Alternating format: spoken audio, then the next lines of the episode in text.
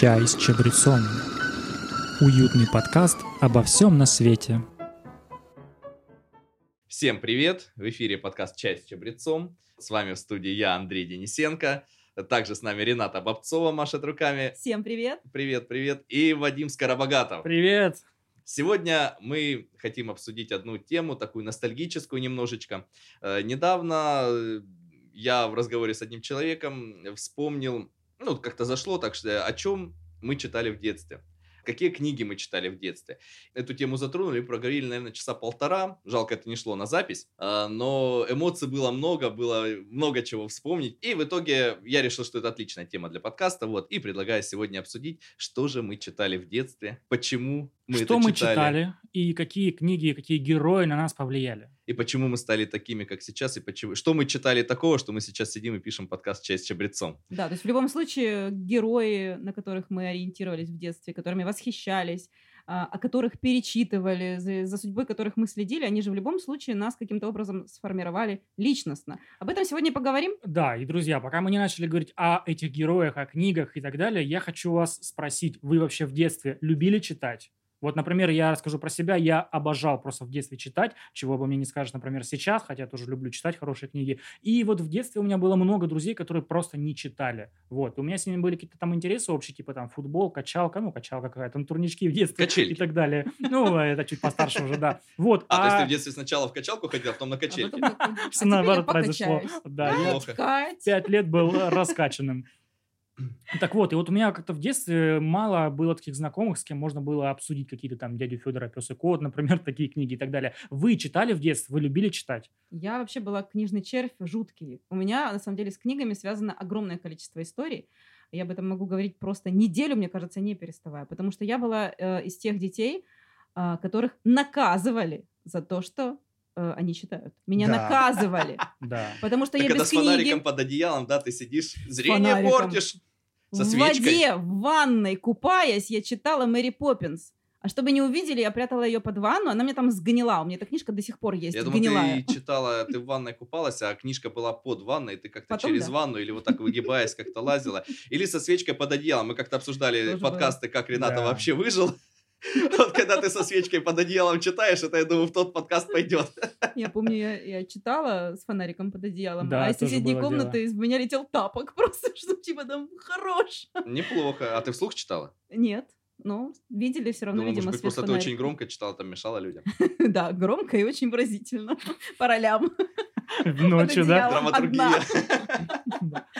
А чем вы занимались в детстве, да? Да. Поэтому я читала, когда кушала. Я вообще, ну, то есть я просто не выпускала, не выпускала книги из рук вообще вот никогда. Поэтому да. Я тоже очень много в детстве читал. Я, ну, в принципе, наверное, ну, опять же, да, это было когда у нас девяностые годы, да, тогда телефонов, смартфонов где-то можно было почитать не было. Вот у нас там телевизор, не телевизор, он у нас то работал, то не работал. Вот, ну и как бы развлечение было основное, это действительно что-то почитать хорошее.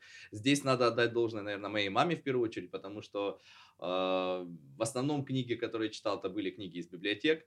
Вот, я, там, городские библиотеки, да? Городские библиотеки, ну да, сеть библиотек в Ростове их достаточно много, библиотека Ломоносова на Сельмаше и библиотека в Дворце культуры Россельмаш, вот, ну я там в том районе примерно жил, и, соответственно, я туда в этот Россельмаш ходил, там шахматный кружок, визостудию, и каждый раз, когда я спускался, я в библиотеку заходил, искал что-нибудь интересное, и на самом деле там не очень большая библиотека была в Дворце культуры Россельмаш, но там была классная подборка реально очень интересных книжек, они в хорошем состоянии были, вот, и дети, видимо, ну, аккуратненько их читали, молодцы.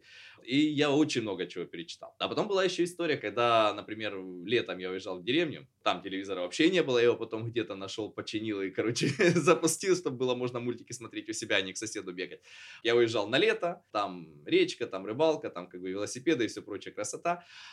Жарко, естественно, и мама приезжала на выходные, вот, и она что-нибудь тоже привозила из э, библиотеки, подкидывала книжки, книжек, тогда вот, кстати, как-то мы особо их не покупали, не, ну, конечно, они были, они сохранились, но э, основной поток, вот, я даже не могу сказать, с чем, я не могу сказать, что книжки дорогие, по-моему, книжки сейчас дороже стоят. Да, сейчас, безусловно, дороже.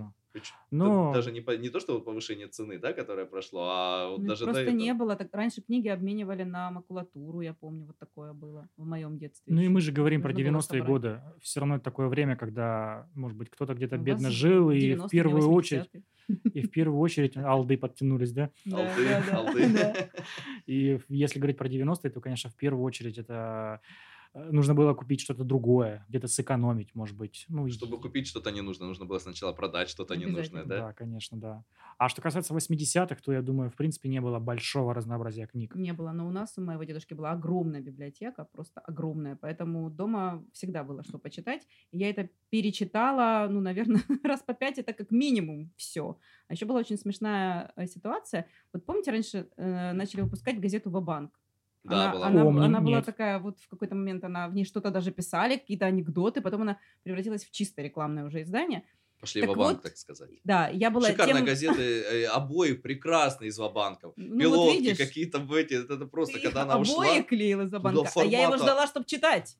Так я ждала ва-банк, чтобы читать объявление, потому что, что дайте почитать. Уголь, ты когда оптом, в туалете да? сидишь, ты же должна, там сейчас все читают освежители воздуха. А то, например, ты в туалете стенку обоями обклеил из ва-банка, все объявления почитал, ну, когда все прочитал, уже можно заново переклеивать. Не кажется тебе, нормально. Вадим, что Андрей где-то застрял? Он до сих пор еще освежители читает. Уже телефон есть, Андрей.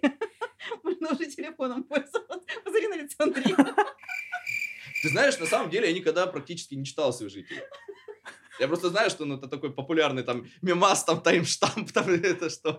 Так, вот, ребят, мы оттуда. Обсуждаем тему, какие герои книг детских на нас повлияли. Они читали мы «Освежители в туалете» или ну, нет. Ну как «Кырдык-былык».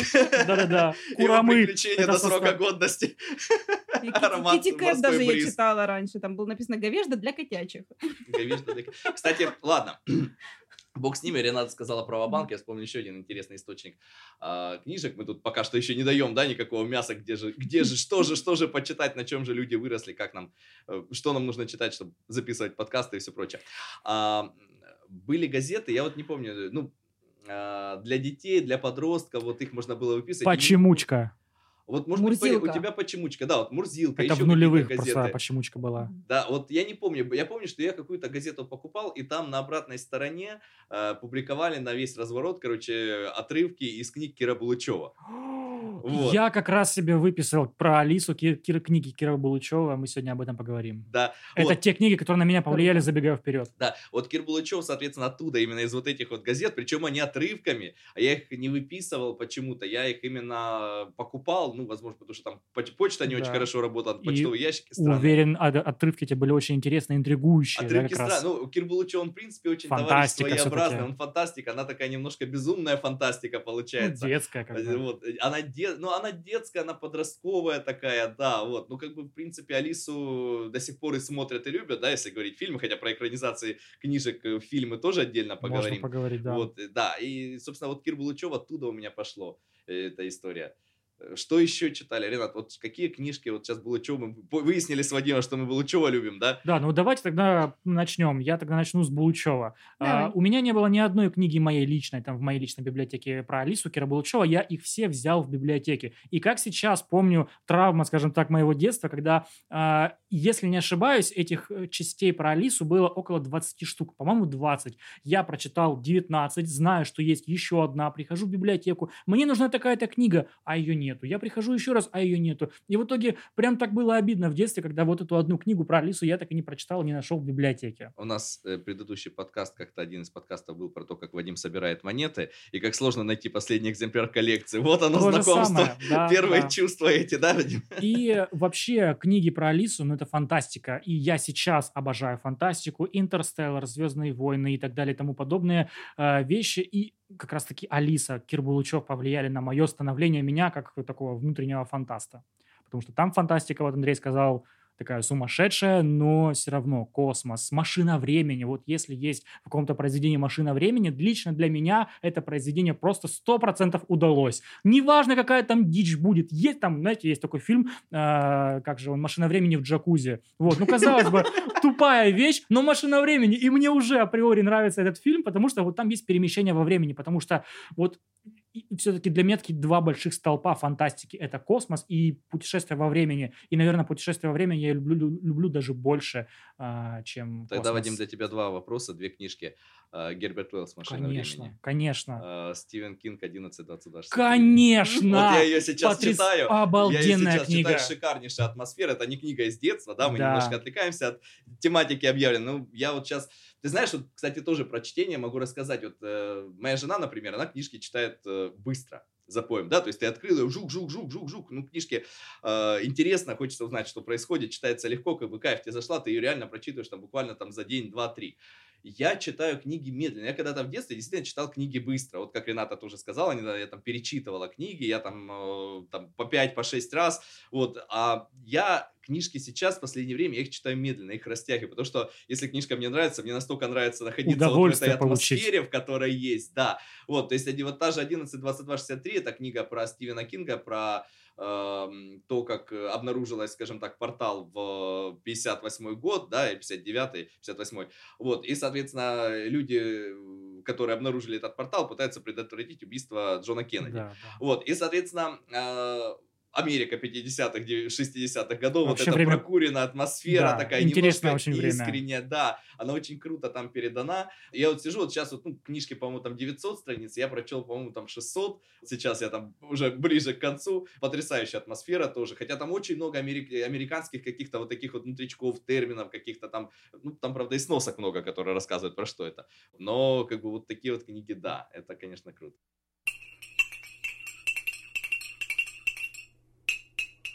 Рената, расскажи нам что-нибудь, ты так молчишь, заслушалась. Я просто понимаю, что я такая сижу и думаю, боже мой, сколько же у меня все-таки в голове намешано. Так как у нас все-таки была библиотека, собранная моим дедушкой и бабушкой, она у них была больше, в большей степени классическая. Вот. А я читала как бы, ну, то, что подворачивалось под руку. А в какой-то момент мой дядя начал, он много ездил по всяким командировкам, и он начал привозить книжки такие уже, так скажем, более современных авторов. Может быть, даже не, не столько более современных, сколько вообще, в принципе, ранее не столь известных. Ну, которых не было в библиотеках. Например, Джеймс Хэдли Чейз, да, то есть вот да, что, да. Что-то, что-то эдакое, там, Клиффорд Саймак, да. Там, это фантасты? Это да. Азик ну, Чейз это детективщик, а. Да, а, у него известнейший детектив Ниро Вульф, который я прочитала просто полностью, да. И у меня вот была в детстве реально мешанина из э, вот таких, значит, жанров. Просто, вот, вы просто поймете, мне кажется, меня сейчас, да, как человека, поняв, что там намешалось. Значит, а читала я это все прям совсем в глубоком детстве. Я не совсем понимаю, о каком вы говорите сейчас возрасте. Мы прыгаем. одиннадцать двадцать два шестьдесят три я читаю прямо сейчас, а до этого мы обсуждали Алису, которую вы читали. Вот Кир Булычев у вас был, это вот какой возраст примерно? Ну, у меня это было, наверное, двенадцать-четырнадцать лет. двенадцать-четырнадцать, Андрей, у тебя. А у меня немножко по-другому. Вот эти вот э, журналы книжные, э, точнее, не журналы, а, ну, книжки, да, вот, э, когда, господи, газеты. Вот, газеты, в которых я читал отрывки Кира Булычева, это было, наверное, лет, может быть, там девять-десять. Вот, а вообще для меня Кир Булычев, он ассоциируется даже не с Алисой, Вадим. Я когда-то, ну, где-то нашел, я не помню, он тоже в библиотеке, потому что я эту книжку у себя не нахожу, скорее всего, была библиотечная. Есть серия книжек про доктора Павлыша. Угу. Тоже космическая фантастика про космического доктора. И судя по, по твоему лицу, ты не читал, нет, да? Не читал, нет. Это прикольная книжка, на самом деле, интересная. И вот у меня э, за счет того, что Алиса и другие истории Кира Булычева, они были вот разбросаны по отрывкам. Естественно, ты это читаешь не подряд, эти журналы, да, что-то там додумал, что-то там это. Ну, это как бы все равно, это такое себе. Лучше читать книжку подряд. А вот это я читал как бы уже полноценно. Там тоже очень интересные приключения. Но вот доктор Павлыш ко мне пришел, наверное, лет четырнадцать-пятнадцать, может быть, даже если не позже. Пришел во сне, явился, да? Пришел, пришел и постучал. Нет, ну, есть да. На самом деле интересная история. Вот я рассказывал, да, что я там э, уезжал на лето в деревню, я тоже вспоминал ее, что у меня до сих пор я туда приезжаю, сейчас там уже дом, как бы мы туда просто приезжаем, там проверить, что уже там не живут, уже не, не выращиваем ничего. Но у меня до сих пор комната ассоциируется с книгами. Угу. То есть, например, э, ну, в разное время, там, кровать, там, дом в стадии ремонта находился долго, да, там, где-то что-то доделано, до сих пор там еще не совсем, конечно, далеко от идеального состояния. И в разное время кровать там моя стояла в разных комнатах, и в это время я читал разные книги. В одной из комнат она, я вот туда просто захожу, и у меня сразу вспоминается, как там на полу лежал такой палас, стоял шкаф, короче, лето, ну, видимо, какой-то там, какой там восьмой-девятый класс, mm-hmm. когда-то это дают читать, Достоевский. Я, значит, сижу на полу, спиной на этот шкаф облокотившись, жарко, безумно, на улице плюс тридцать пять-сорок, в этом помещении внизу холодок еще как-то там посвежее можно дышать, там дверь открыта, я сижу на полу, спиной к этому шкафу и сижу, читаю «Преступление и наказание» Достоевского. Воспоминания очень стойкая ассоциация. Каждый раз, когда приезжаю, открываю, я все это реально вспоминаю. В другой вот комнате как раз доктор Павлыш был. Живет до сих пор. Да, живет до сих пор. Доктор Павлович, если вы слушаете этот подкаст, как-то маякните нам, мы вас спасем. Да, причем доктор Палыч тоже интересно. Это мне сделали уже комнату отдельно, как бы нормально, ремонт доделали. А книги, за счет того, что там тоже был ремонт, книги стояли не в шкафу, а книги стояли в коробках. Коробки из Турции, там что-то такой, какой-то баран написан был, там типа что-то нарисован баран, написано рам. Ну, похоже, знаете, Dodge Ram, Dodge да. логотип, вот такой баран такой да, да, да. со здоровыми рогами. В этих коробках стояли книги, их было много, их было там штук двадцать, наверное, этих коробок запечатанных. Они стояли там то где-то там на, на, на каких-то там палате, то в какой-то комнате закрытой. Я их себе перетащил, кровать еще туда не сделали, я поставил так в ряд эти коробки, положил сверху какую-то доску, и вот на ней, короче, отдыхал. На ней я читал этого доктора Павлыша. Значит, вот такая тоже история была. Вот. Прикольно. Так вот, расскажу э, о намешанности, да, раз уж мы об этом. Ну, тут, в принципе, намешан очень подкаст э, получается. Значит, я читала одновременно, но это, говорю, о возрасте где-то семь-девять лет, вот сейчас примерно, угу. да. Значит, это был Майн Рид, «Всадник без головы», «Отважные да. охотницы». Да. Плюс, э, это вот самые книги, наверное, которые вот прям они... Ну, вот это прям вот я. То есть я прям угу. хотела быть такой, как они там все, вот просто. И скакать так. просто по прерии бесконечно. Мне кажется, я так и делаю. Ты такой же безбашенный. Абсолютно. Как всадник без головы. Да, это есть такое, да. Параллельно я читала, значит, Чейза. Параллельно я читала Конана Дойля, да. Параллельно я читала там, например, что еще было? А, ну, Саймака, да. Параллельно я читала Стругацких. Девять лет? В девять, да. А mm-hmm. потому что больше нечего а было. Что ну, то есть, девять лет? Э, это был пикник на обочине. Она так до сих пор осталась одной из моих... Град обреченный мне тогда, я помню, не зашел. Потому что сложновато. Ну, в девять лет град обреченных, да. Что такое град, во-первых, в девять лет? Что такое обреченных, во-вторых? Не, это я знала. Нормально было все. Ты что, после всадника? Там нормально было. То есть я читала, да, где-то что-то недопонимаю, но мне надо было просто читать. Мне нужен был вот этот вот процесс. То есть там... Текст, шур-шур-шур. Да, то есть вот это вот запах книги обязательно. Я до сих пор не могу читать электронные книги. Просто не могу. Я не воспринимаю вообще информацию. Так мне нужно, чтобы она была на ощупь и чтобы она обязательно пахла бумагой. Вот, поэтому там намешалось. И, конечно же, это был еще параллельно э, «Капитан Немо», это был «Таинственный остров», Жюль это были Верн. «Дети капитана Гранта», да, это был э, Дюма, это был Робин, о, этот, «Граф Монте-Кристо», Монте-Кристо, конечно же. И все это было вот как бы параллельно. То есть я читала несколько книг э, одновременно, то есть одна там под подушкой, другая где-нибудь за креслом, третья в ванной припрятана, чтобы никто не нашел, и где-то вот так вот по кусочкам, что в голове в итоге вот такой вот пазл. Вот ты сейчас сказала про Дюма, про «Граф Монте-Кристо», я до сих До сих пор считаю эту книгу своей любимейшей, в принципе. Одна есть, да. да, потому что «Граф Монте-Кристо» ты читал, Андрей? Я тебе вот рекомендую, да. да. Скорее знаешь, всего, читал был, бы. У меня был, вот мы обсуждали, да, что там какие-то книги перечитывали. У меня был период в жизни, когда я вот такие приключенческие книги, Жюль Верн, да, там и, «Граф Монте-Кристо», Дюма, э, другие какие-то авторы, да, я вот их читал очень большим потоком, я их реально проглатывал, потому что они безумно интересные. Смешались все, да, они в таком смешались. Потоке. И ты спрашиваешь, я сижу, у меня сразу так, подожди, «Граф де ля Фер», нет, подожди, «Граф де ля Фер» это другая история. Это другая история, это мужики. Да, невеста графа де ля Фер. Вот, я сижу, да я читал, наверное, «Графа Монте-Кристо», я уверен в этом, но я ничего оттуда не помню. Это вот из разряда, что у меня сейчас, там, где я сейчас живу, у меня стоит подборка Жюля Верна, там двенадцать томов Жюля Верна, вот, я все хочу до них добраться, вот, но я все никак... Ты не читал Жюля Верна? Да в смысле не читал Жюля Верна, я его перечитал... А, так ты говоришь, хочу добраться. Я хочу перечитать, вспомнить. А, я хочу вспомнить. На самом деле, вот ты сказала, «Дети капитана Гранта», это тоже одна из книг, которые мы обсуждали, потому что я... с огромным удовольствием, наверное, это самая визуализированная для меня книга вот двадцать тысяч лье под водой, как описана подводная лодка, как описано вот его приключения, то есть я это настолько себе ярко видел, когда я это читал, вот э, очень книжка мне зашла, наверное, одна из действительно тоже любимейших из детства книг, и «Таинственный остров» я прочитал тоже, но потом. Для меня вот эта трилогия «двадцать тысяч лье под водой», «Дети капитана Гранта» и «Таинственный остров», она у меня, во-первых, была очень сильно разорвана во времени, потому что, ну, я просто, видимо, взял книжку «двадцать тысяч лье под водой» в библиотеке, прочитал, там не написано, что читайте продолжение, да, как вы говорите, подка- подписывайтесь на наши там соцсети в подкастах, а там не было, читайте продолжение, я, Жюль Верн, я скоро выпущу книгу «Дети капитана Гранта», да, а потом «Внуки капитана Гранта», нет, я передумал, назову ее по-другому. Я «Таинственный остров» прочитал потом, когда уже, по-моему, начали, начали по нему фильм снимать, а «Дети капитана Гранта», оно у меня вообще об этом, к стыду, наверное, своему, я о том, что это часть трилогии, узнал на прошлой неделе. Вот. При том, что я фильм как бы смотрел, это прекрасный советский сериал, да, где там Паганель играет вот этот прибалтийский актер, да, как его зовут? Не знаю, как его зовут. Ну, как-то по-прибалтийски его зовут, но он шикарен там.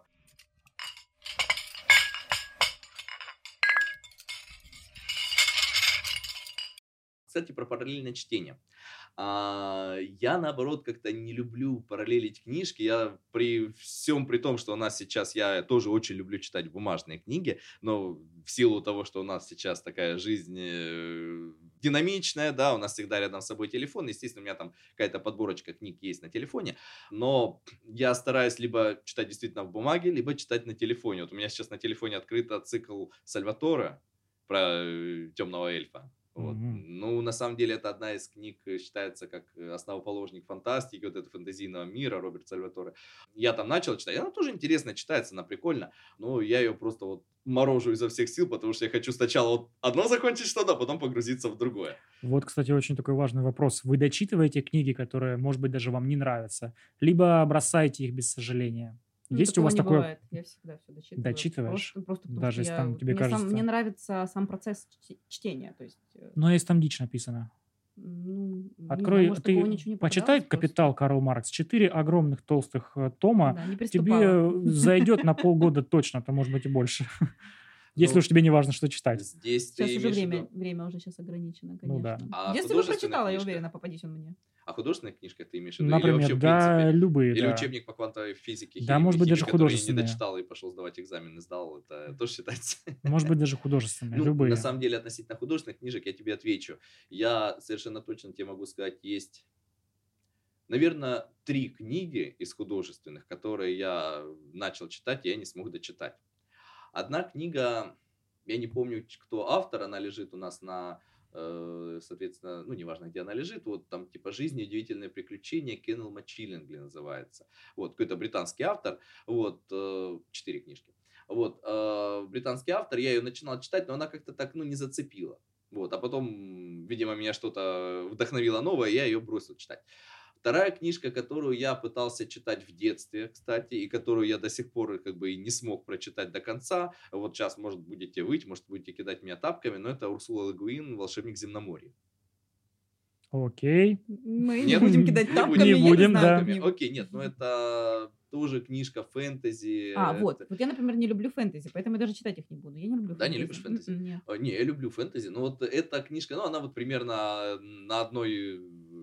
как бы по, по тематике там «Властелин колец», э, «Нарния», ну, это, конечно, разные по, по стилю книжки, но ну, вот, да. Примерно такой же. Ну, это достаточно известная книжка, тоже она находится у истоков чего-то там, какого-то жанра там, может быть, вот, но я не смог дочитывать. Четвер- третья книжка – это Умберто Эко «Имя Розы». Угу. Я ее, ну, ее много кто рекомендовал, я в свое время играл «Что, где, когда», и... Для, ну, когда там тренировались, занимали какие-то места, там есть определенный список книг, которые там ЧГКшник должен прочитать, потому что по ним часто задают вопросы. Я до сих пор книги из этого списка там помню, но я просто уже сейчас уже забиваю на это дело, читаю то, что мне хочется. Но Умберто Эко там, естественно, был, и по имени Роза вопросы были, и книга, в принципе, прикольная. И даже была настольная игра по, по книге, вот я сейчас помню Умберто Эко, игра была кайфовая.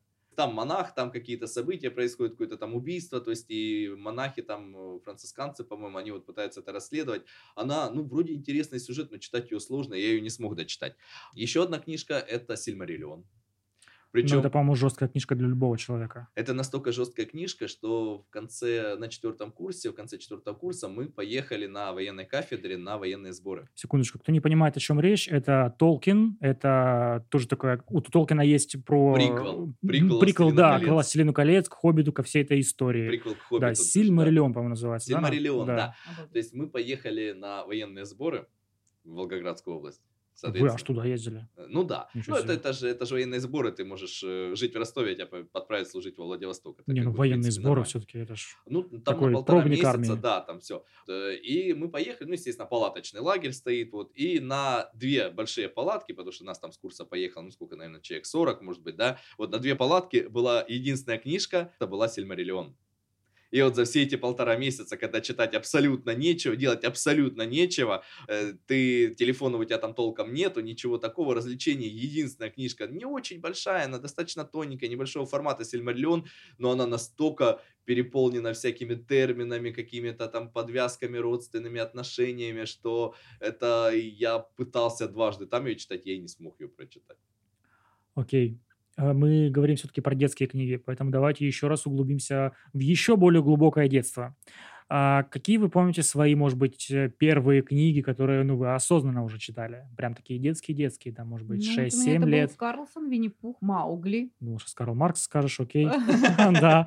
Маугли, конечно, Маугли, это вообще, это все, это прям... Ну, вот для меня, например, это Николай Носов, это «Незнайка». Но для меня он как-то попозже был, и он мне сильно не зашел. А мне он зашел очень сильно. Толстая такая книжка, не знаю, все, все третьи. Мне это еще в детстве очень сильно, скажем так, в общем... Короче, я в детстве, у нас в школе была такая продленка в начальной школе, и у нас там ставили разные театральные постановки, и я играл «Незнайку» этого. И, соответственно, я вот только недавно, казалось бы, читал его, и тут же меня поставили играть этого «Незнайку», у меня такая шляпа была большая, синяя. Ну, короче, «Незнайка» для меня это такое очень светлое воспоминание с детства. Я сейчас вспомнил наш подкаст предыдущий, где рассказывали про...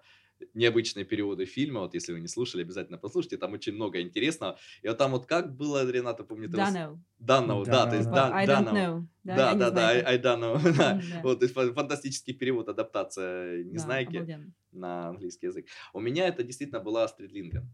Да. То есть это... Кстати, точно. Это «Пеппи Длинный чулок». «Пеппи Длинный чулок» — это безумно зачитанная книжка. «Рони, дочь разбойника». Вот, там «Мио, мой Мио», тоже книга оттуда. Да, это вот если взять такие книжки, вот раннее детство, как ты говоришь. Ну, совсем раннее детство, это я скажу, это вот мы тут вспоминали. А, опять же, любовь к чтению у меня прививала мама. И были книжки какие-то, ну, видимо, то ли советский какой-то хрестоматия, советский учебник какой-то русского языка. И там были... очень интересные, очень такие прикольные, приятные там стихи, какие-то рассказы и все прочее. Я даже там, э, у нас был магнитофон, маяк, бобинный такой, мы ставили микрофон, я там начитывал, э, соответственно, какие-то там стихи, какие-то там рассказы начитывал. Агния Барто.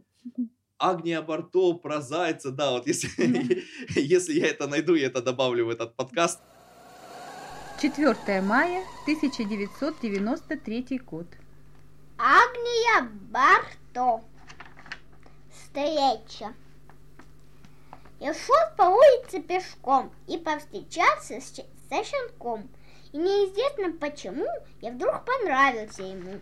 И несмотря на летний зной, щенок все время шел за мной.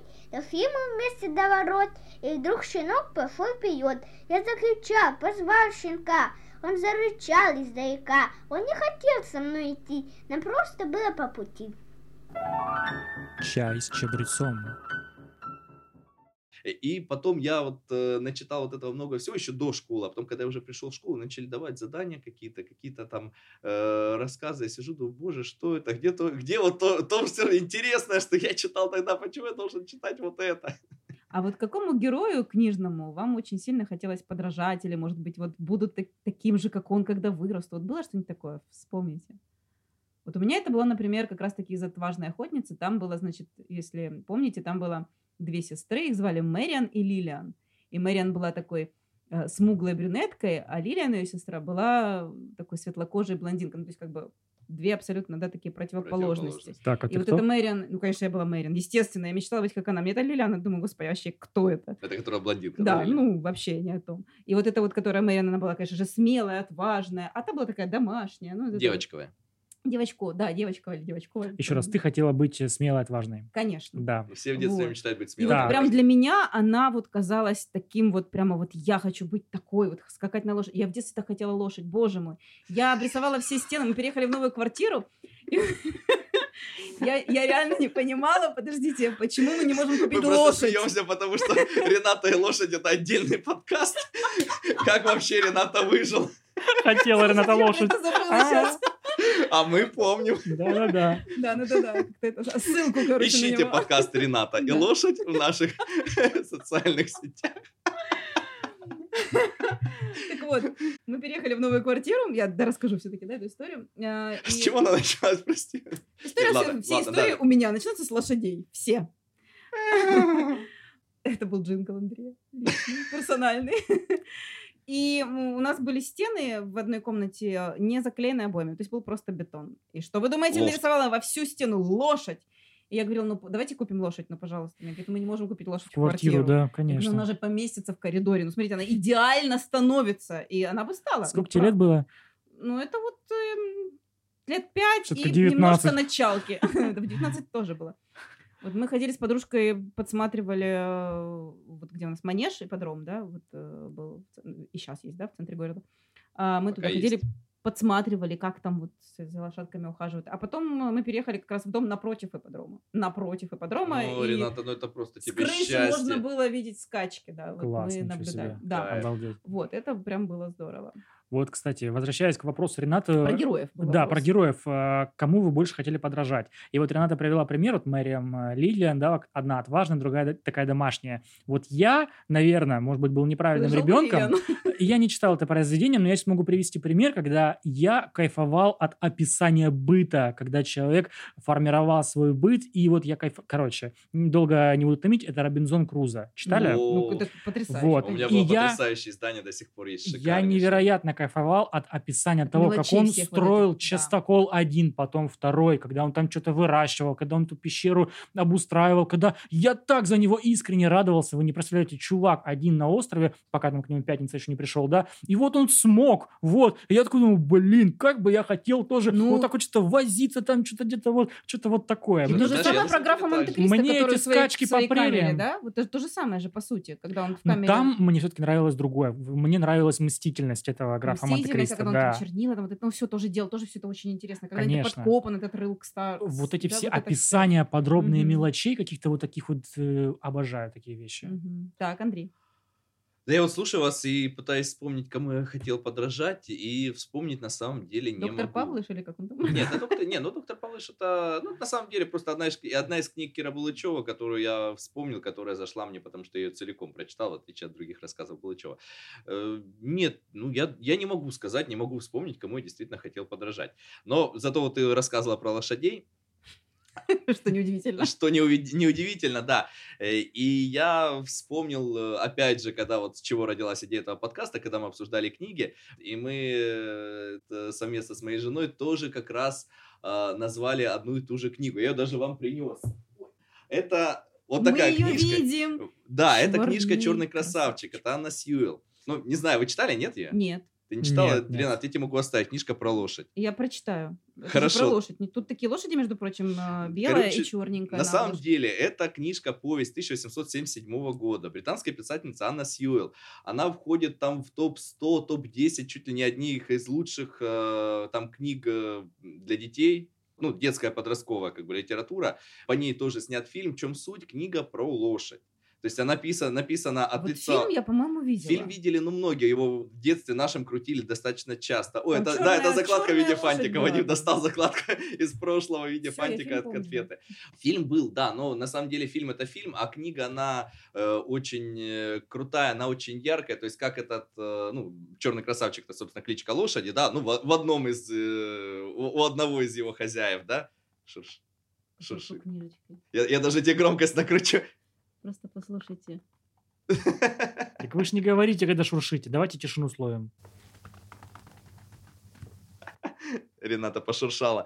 Да, книга от лица лошади написана. Еще очень... и от лица лошади? Она от лица лошади. Обалдеть. То есть от первого лица, от лица лошади. Как он там к какому-то хозяину попал. Где-то там он был, там, там злобные какие-то конюхи, которые там не хотели ухаживать за них. Где-то, наоборот, там кайфовый чувак, там еще что-то. Ну, я не хочу сейчас рассказывать. Я достал вот тоже, я вывез из... от мамы. Тоже перечитать, но я тебе оставлю сейчас. Ты первая про... прочитаешь, перечитаешь, потому что если ты любил лошадей, ты должна ее прочитать. Вот. Обязательно. Я дочке да. дам тоже. Почитаю сама. Да. Я ее прочитаю за час. Мне кажется. Ну, она, да, она не очень большая, но она очень-очень крутая, вот, да, и по ней же, соответственно, фильм, причем не то, что фильм, фильм я тоже сейчас смотрел, я пытался вспомнить, пытался найти, чтобы что-то рассказать про книги, которые я хотел рассказать, да, у меня еще четыре есть в запасе, мы сейчас до них дойдем, но у этой книги пять экранизаций. О. И вот последняя в девяносто четвёртом году была книжка, вообще девятнадцатого века, да, тысяча восемьсот семьдесят седьмой год. Вот невероятный так. кайф.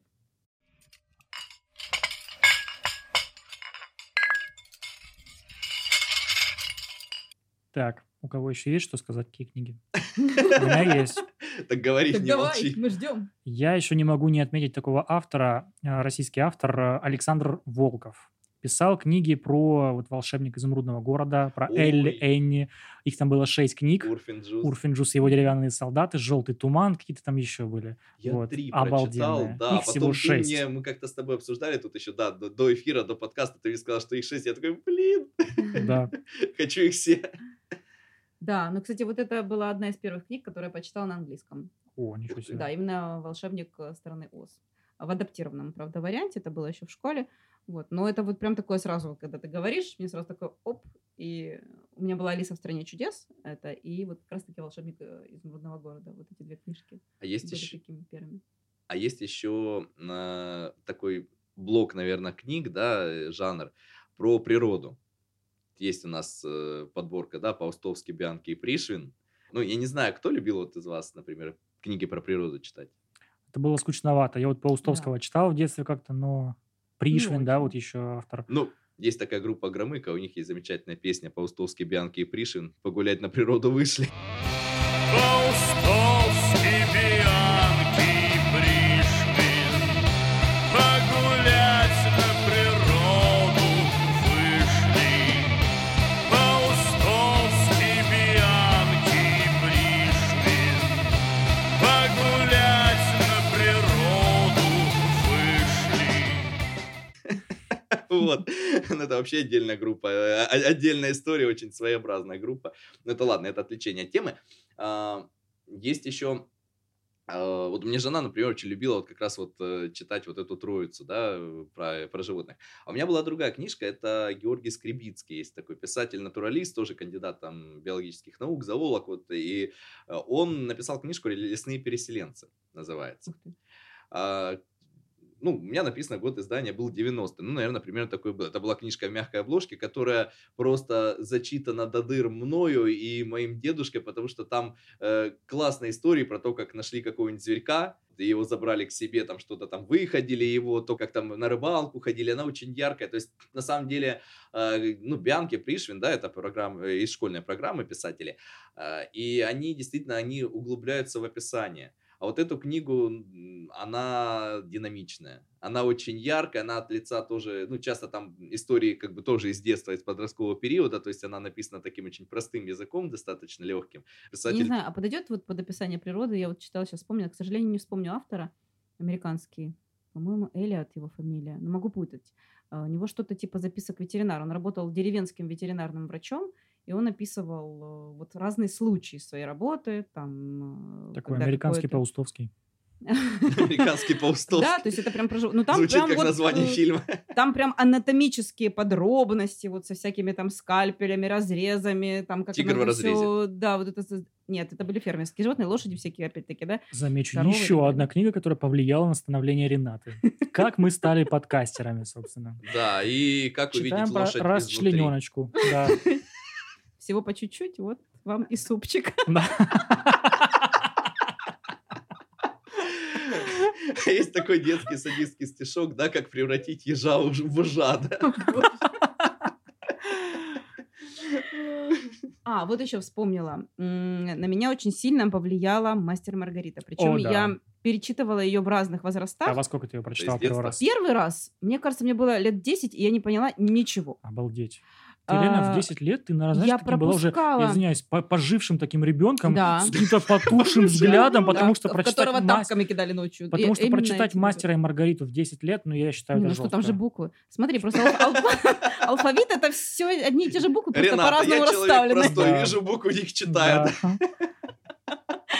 Просто обычный алфавит, просто так, перемешанный. «Мастер и Маргарита». Я там пропускала моменты про Ешуа, то есть они мне были вообще непонятны. Даже фигня, только это было в пятнадцать лет, тоже пропускал эти моменты. Ну, я типа там, а вот про Маргариту там давайте, да, ведьму, да. почитаем. Кот вот еще, все. Да? Кот, прекрасно. Все мы, когда читали «Мастера и Маргариту», все поначалу, поначалу пропускали, пропускали Ешуа. Про Ешуа и Понтия Пилата. Нет, я на да. самом деле не пропускал, потому что, ну, я...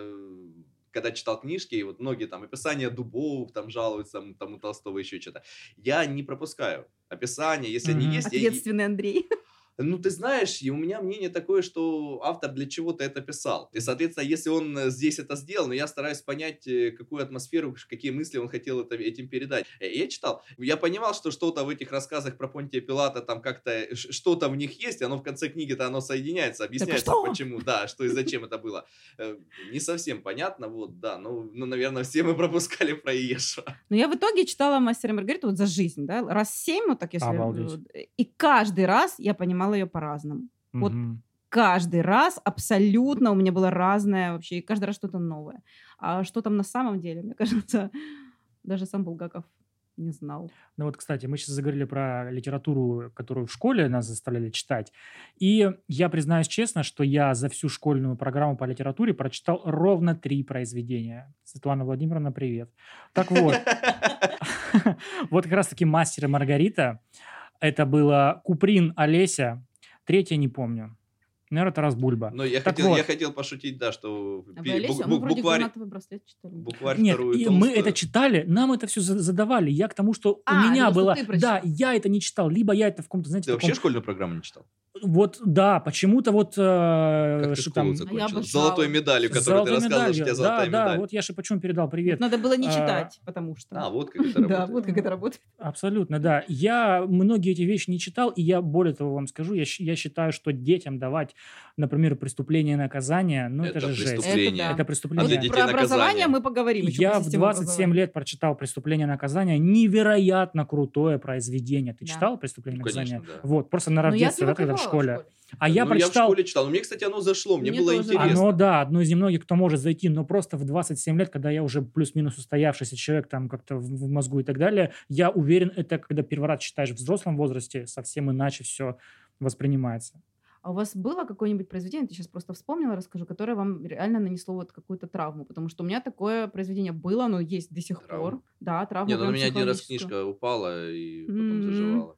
Например, какое? Ну, вот кто-то... Например, я до сих пор с ужасом вспоминаю «Каштанку», потому что вот то Ой. ощущение, которое у меня было в детстве, когда я читала, мне было прям, прям страшно. Вот там, я не знаю почему, но какое-то вот ощущение жуткости, какой-то липкий, липкий страх какой-то такой. Копнула, на самом деле, у меня... Я это читал «Каштанку» давно очень, она у меня как-то склеилась с «Муму» в моей памяти, хотя тоже примерно туда же. Вот. А я вспомнил, действительно, «Каштанка» — это тоже очень крутая книжка, тоже действительно с такими эмоциями. Я вспоминаю, пока говорите, я вспоминаю, чем мне травма. У меня вот то, что действительно, да, было травматично, это, я не помню автор, «Лебедушка», стих, достаточно такой он длинный стих, и как, как я это вообще вспомнила, как я это выкопала из себя, я это забыла. Дело в том, что я это забыла.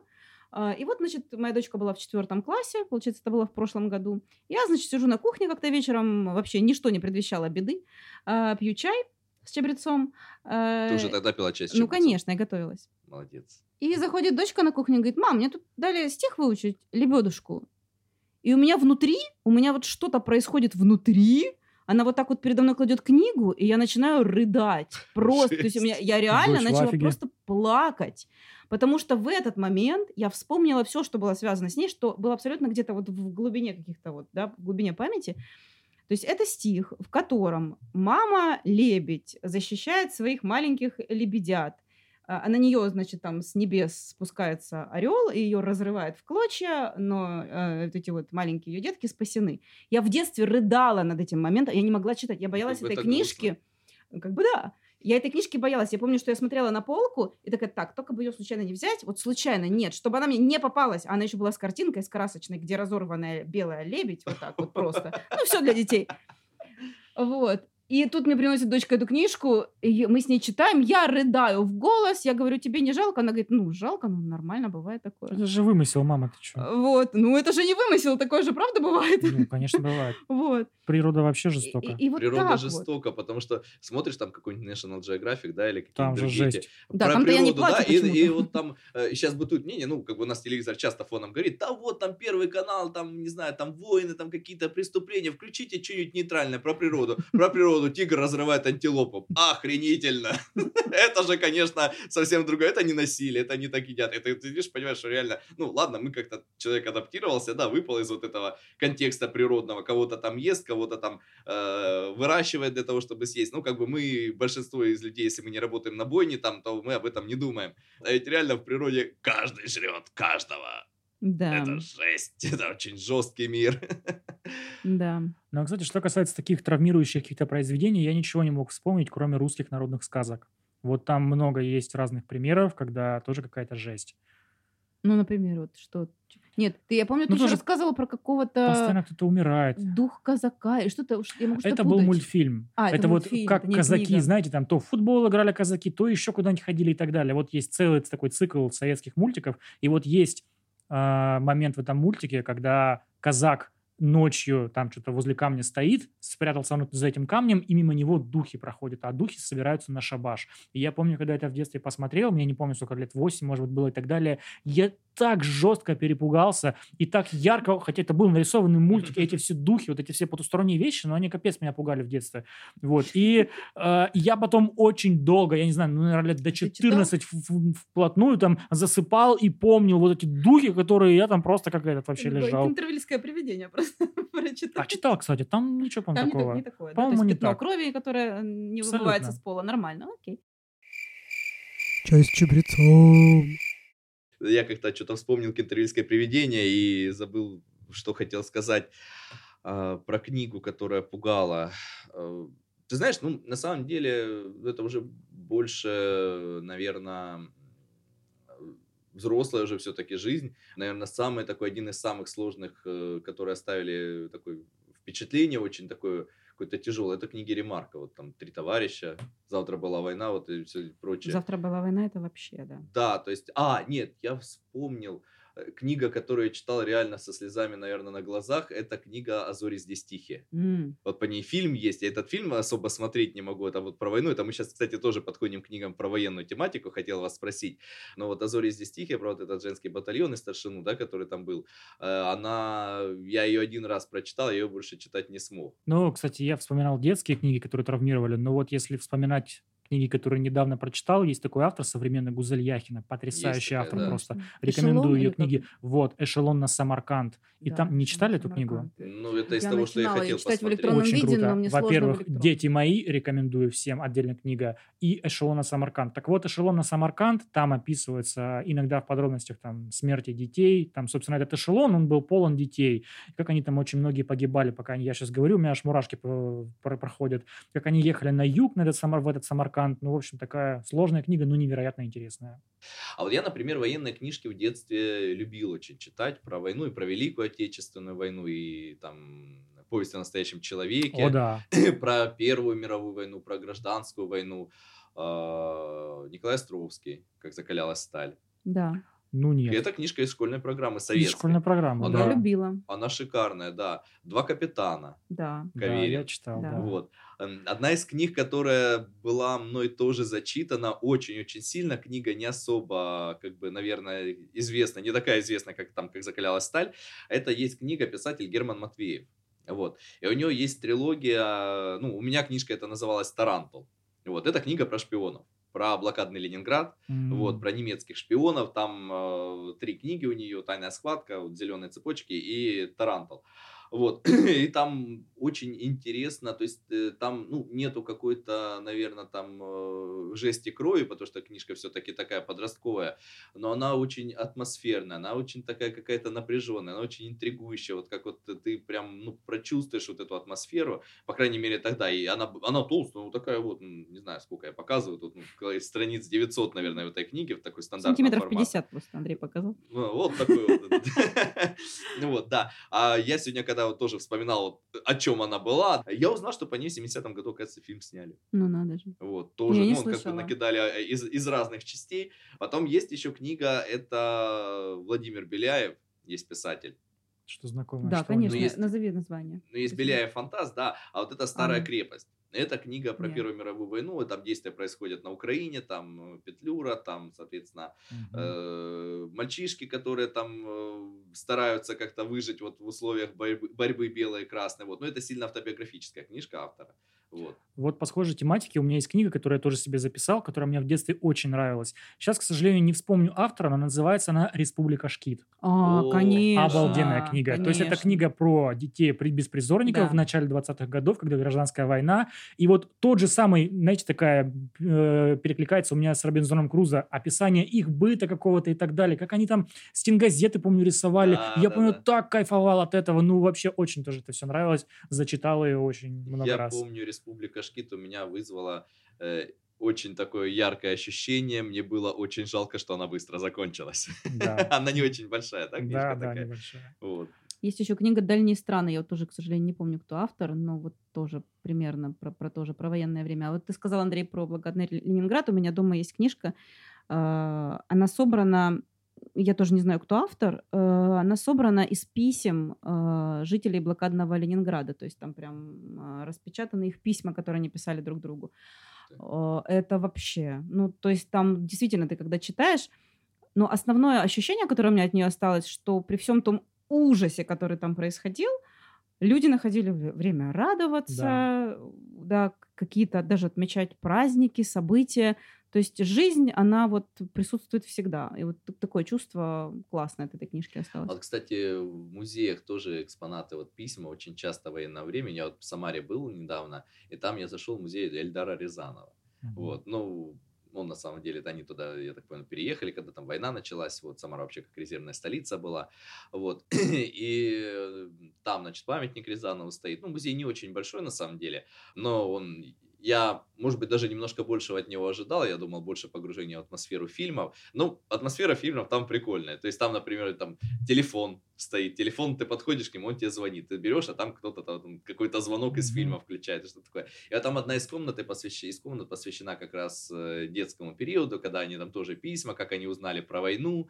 Вот, там его какие-то там дневники лежат. Вот. Ну, тоже интересно читать на самом деле, как это вообще воспринималось все. Что люди тогда думали, когда это все дело началось. И чем это в итоге обернулось, чем это все закончилось, вот, потому что для детей, но ну, вот я помню, меня удивило, потому что э, вот Эльдару Рязанову, когда, ну, это он мальчиком был, да, тогда, когда война пришла, ему было интересно, что война началась, ему да. было как-то это, да, и вот это прям написано, такой читаешь, думаешь, блин, жесть, ну, хотя ты понимаешь примерно, да, что там для пацана, когда ему там, ну, немного, это все техника, конечно, какая-то, какие-то события, какой-то экшен пошел, вот все. Ну, а потом, конечно, что это вылилось, мы все знаем. Ну, кстати, вот тоже детский взгляд на войну. Есть такая книга «Дневник Анны Франк». Это голландская девочка, очень известная книга. Книга, кстати, внесена в реестр ЮНЕСКО.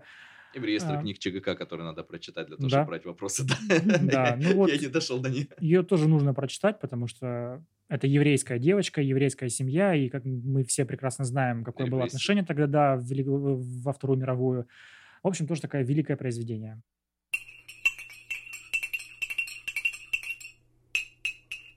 Мы вот очень ну. часто сейчас, вспоминая книги, вспоминали фильмы, да, и какие-то впечатления из фильмов. А вот какая книга, когда вы посмотрели фильм, экранизацию, Uh, у вас сошлась с вашим как бы, представлением о героях, а какая нет? Вот было Пожалуй, не одна. У меня сошлась одна, у меня сошлась «Унесенный ветром». Я когда ее читала, я именно так и представляла героев, как они uh, сняты, да, где там Кларк Гейбл в главной роли и Вивьен, Вивьен Ли, да, да, зовут. Да. Uh, потому что их несколько же там тоже экранизаций. Вот, вот, вот та у меня сошлась прям вот идеально главные герои. Ты знаешь, мне «Хоббит» понравился. Угу. Вот «Хоббит», он с Толкином за счет того, что они ну, не жалели экранного времени, сняли трилогию по этой книге. Хобби... «Хоббита» я читал уже не в детстве, хотя это, в принципе, книжка тоже из вот разряда нашей темы сегодняшнего подкаста. Вот, но «Хоббит» очень хорошо отражает, ну, на мой взгляд, то, что, изложен... то, что изложил Толкин, то, что угу. изложено в книжке. А вот ты сказала про «Дальние страны». Тут еще один такой момент. Книги, которые э, какие-то, ну, назовем их документальными. Книги не фантастика, не там, выдумка писателя. У меня, например, книга была э, «Водители фрегатов». Это безумно интересная, тоже очень живая книга про путешествия, ну, понятно, на кораблях, на фрегатах, про эпоху великих географических открытий. Там Джеймс Кук, Лаперус, там Крузенштерн, э, Дюмон-Дюрвиль и прочие капитаны, да, как они там жили, как они плавали, какие у них там события случались, какие трудности случались, как все вот эти путешествия писаны. Ну, понятно, там добавлено все персонажами где-то, какие-то там истории, может быть, там дописаны, да, украшены, где-то из дневников, где-то из судовых журналов. То есть, ну, это большая работа была проделана на самом деле. Очень интересно рассказано про это. И сегодня я сообразил, у меня АСБ сложилось, потому что автор книги — это Николай Корнеевич Чуковский. Ничего себе. Ну надо же. Да. Это тебе это... Не, не тараканище, да? Это не тараканище, да. Это вот сын Корнея Ивановича, да, Чуковского. Обалдеть. Вот, да, оказывается, да, оказывается. Ну, Николай Чуковский, но мало ли у нас Чуковских в стране оказывается. А. Когда у меня, у меня эта книжка тоже дома лежит, она в бумаге, естественно. Но если говорить еще про книги, которые сильно повлияли, я не могу не отметить Гарри Поттера. Потому что я Гарри Поттера начинал читать в детстве, наверное, может быть, лет в одиннадцать-двенадцать плюс-минус. И поскольку книги Джоан Роллинг писала все-таки поэтапно, постепенно, рос я рос вместе с Гарри Поттером, да. И, ну, это настолько на меня произвело неизгладимое впечатление, что я до сих пор большой фанат Гарри Поттера. Я до сих пор там с каким-то умилением, наслаждением там, вспоминаю там эти моменты и так далее. Гарри Поттер, когда вышел, он вышел с таким диким хайпом. Ну, конечно. Вот, с адаптацией. Что я в то время уже... Вышли книги, они продавались, я как помню, в Хобби-центре. Он там чуть ли не эксклюзивные права были, чтобы они не в книжных магазинах, а вот почему-то там продавались. Mm-hmm. А, и у него, видимо, какие-то отдельные права были, что ли, на этот самый, на вот именно продажу книг Гарри Поттера. И она стоила почему-то дорого. Я такой думаю, да боже, а что это, а зачем это? И я тогда вот, я их не стал покупать. В библиотеках, естественно, их нельзя было взять в то время. Вот, я их не стал покупать, я их прочитал намного позже. позже. Но Гарри Поттер, конечно, да, это тоже очень интересная книга, очень продуманный мир, интересный. Да. Я вот Гарри Поттера уже во взрослом, вообще в очень взрослом. Но я его вот ближе читала. К универу уже читал. Ну, я даже, наверное, уже после. Ну, примерно в одно время мы с тобой читали. Да-да-да. Но вот книга потрясающая, а фильм мне вообще, ну, нет. Нет? Вот, нет, вообще нет. А вот я после как раз книги таки, нет. Как раз вот хотел привести пример, когда у меня сошел, сошлась книга и фильм. В принципе, сошлось, но, конечно же, там были какие-то разночтения. Например, меня в детстве возмущало, почему это в книге четыре матча по квиддичу описано, а в фильме всего один показали. Да. Ну, вот. Ну, понятное дело, что там четыре одинаковых матча вставлять в хронометраж фильма, это все-таки долго и не, нерационально, но в основном же все-таки... Совпадя... Самое, совпадает. Самое, что меня бросилось, мне бросилось в глаза э, в фильмах про Гарри Поттера, это то, что в книге профессор Флитвик — это очень такой активный персонаж, очень много было уроков профессора Флитвика, а в фильме он дирижировал оркестром, и, в принципе, больше не было ничего, по-моему. Ну, да, и, по-моему, да. один урок показали Флитвика. Да, не сошлось. Не сошлось. Это не сошлось. Но фильмы все равно, фильмы это пересматриваем многократно. Конечно, и не, не надоедает абсолютно. У меня, кстати, жена не посмотрела последнюю часть Гарри Поттера, и при том, что она под Гарри Поттером может там убирать, там что-то делать, это фоновый такой фильм, вообще дефолтный фоновый фильм, вот, я такой прихожу, о, опять Гарри Поттер у нас идет, короче, она ржет, вот, а э, последнюю часть она не смотрела, принципиально не хочет смотреть. Почему? Видимо, потому что там жесткий финал, и она как-то вот... Но она не читала, да? По-моему, она читала, и потому что она читала, она смотреть это не хочет. Знать, какая будет жесть. Знать, какая будет жесть, да. Ну, да, они, конечно, уже такие тяжеленькие последние фильмы, «Дары смерти» там уже, да. Много обсудили книг. На самом деле, эта тема неисчерпаемая. Здесь можно вспоминать, можно делиться, можно пересказывать истории. Ну, наверное, будем завершать. Я думаю, выпуск. Мы вообще книгам посвятим еще не один выпуск. Конечно. Это зашло хорошо. Тема не, действительно огромная. Книгам, фильмам... Адаптации фильмов к книгам. Адаптации, да. А если еще книги по фильмам, когда у тебя фильм сняли, а потом ты заходишь в книжный магазин, а там книга стоит, и ты понимаешь, что, блин, ну это же пересказ. Это жесть, да. Это тоже отдельная история. Ладно, на этом мы с вами будем прощаться. Подписывайтесь на наши социальные сети. Ссылка в описании будет к нашему подкасту, к нашему выпуску. Всем пока. Пока. С вами был Чай с Чабрецом.